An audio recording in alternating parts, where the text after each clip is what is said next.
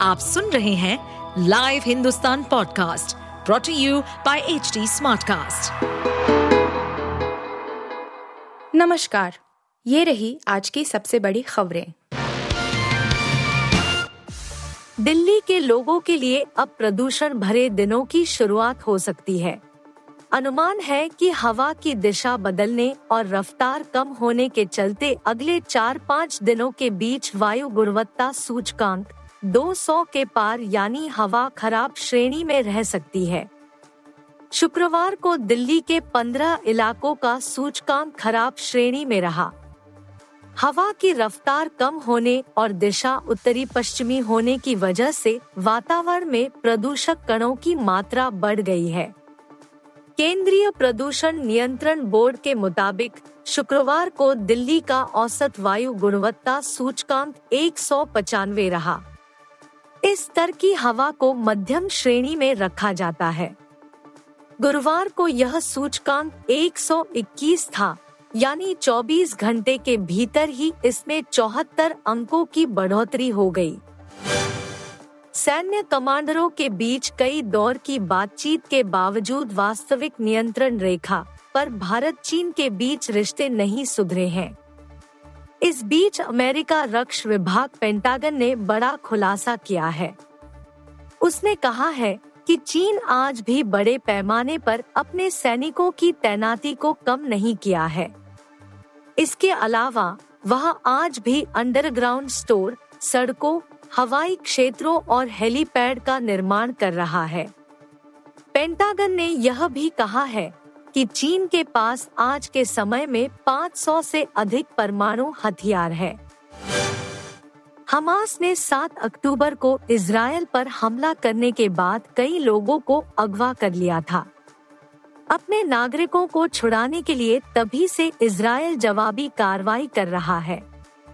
जंग के चौदहवें दिन एक नया मोड़ सामने आया है। रॉयटर्स की रिपोर्ट के मुताबिक हमास ने दो अमेरिकी नागरिकों को रिहा कर दिया है। हमास की सशस्त्र शाखा इस al Din al Qassam brigade ने कतर के मध्यस्थता प्रयासों के जवाब में मानवीय कारणों से दो अमेरिकी बंधकों, एक माँ और उसकी बेटी को रिहा कर दिया है।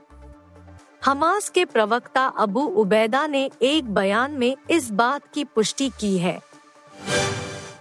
वर्ल्ड कप 2023 का 18वां मुकाबला शुक्रवार रात बेंगलुरु के एम चिन्नास्वामी स्टेडियम में ऑस्ट्रेलिया और पाकिस्तान के बीच खेला गया। इस मैच में रनों की खूब बरसात हुई और पाँच बार की चैंपियन ऑस्ट्रेलिया ने पाकिस्तान पर बासठ रनों से धमाकेदार जीत दर्ज की। इस मैच के दौरान पाकिस्तान को हार तो मिली ही साथ ही उनके एक फ़ैन ने सोशल मीडिया पर सुर्खियाँ बटोरी। दरअसल, ऑस्ट्रेलिया वर्सेस पाकिस्तान मैच के दौरान एक फ़ैन पाकिस्तान जिंदाबाद के नारे लगा रहा था। जब एक पुलिस कर्मी ने उसे ऐसा करने से मना किया तो बवाल मच गया। इस घटना का वीडियो सोशल मीडिया पर आग की तरह वायरल हो रहा है। लोकेश कनकराज निर्देशित फ़िल्म लियो ने पहले दिन तो बॉक्स ऑफ़िस पर धमाका किया था, लेकिन लगता है कि दूसरे दिन ही फ़िल्म का हाल बुरा हो गया है। अन्य फ़िल्मों के मुकाबले फ़िल्म ने दूसरे दिन भी अच्छा कलेक्शन किया है, लेकिन खुद के पहले दिन की कमाई के आगे काफ़ी सुस्त हो गई है। पहले दिन फ़िल्म का कलेक्शन चौसठ दशमलव आठ शून्य करोड़ रुपए रहा था। लेकिन अब सैकमिल की अर्ली मीडिया रिपोर्ट के मुताबिक दूसरे दिन फ़िल्म का कलेक्शन करीब 36 करोड़ रुपए रह गया है। ऐसे में फ़िल्म की कुल कमाई करीब एक सौ दशमलव आठ शून्य करोड़ रुपए हो गई है।